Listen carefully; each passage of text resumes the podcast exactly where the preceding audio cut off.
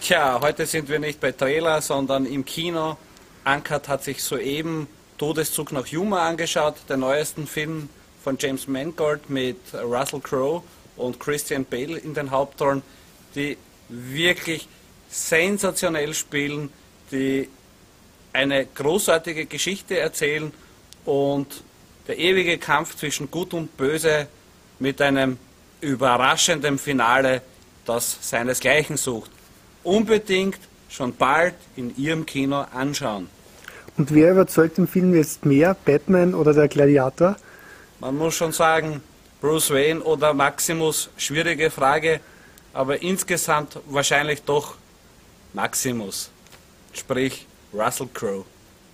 Der Film ist ja nur mit 10 Kopien in Österreich gestartet, leider. Ja, was natürlich verständlich ist, weil Westernfilme haben es in äh, Österreich besonders schwer.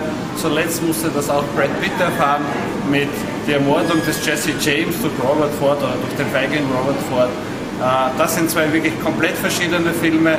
In Todeszug nach Humor gibt es von Anfang an richtig spannende Action.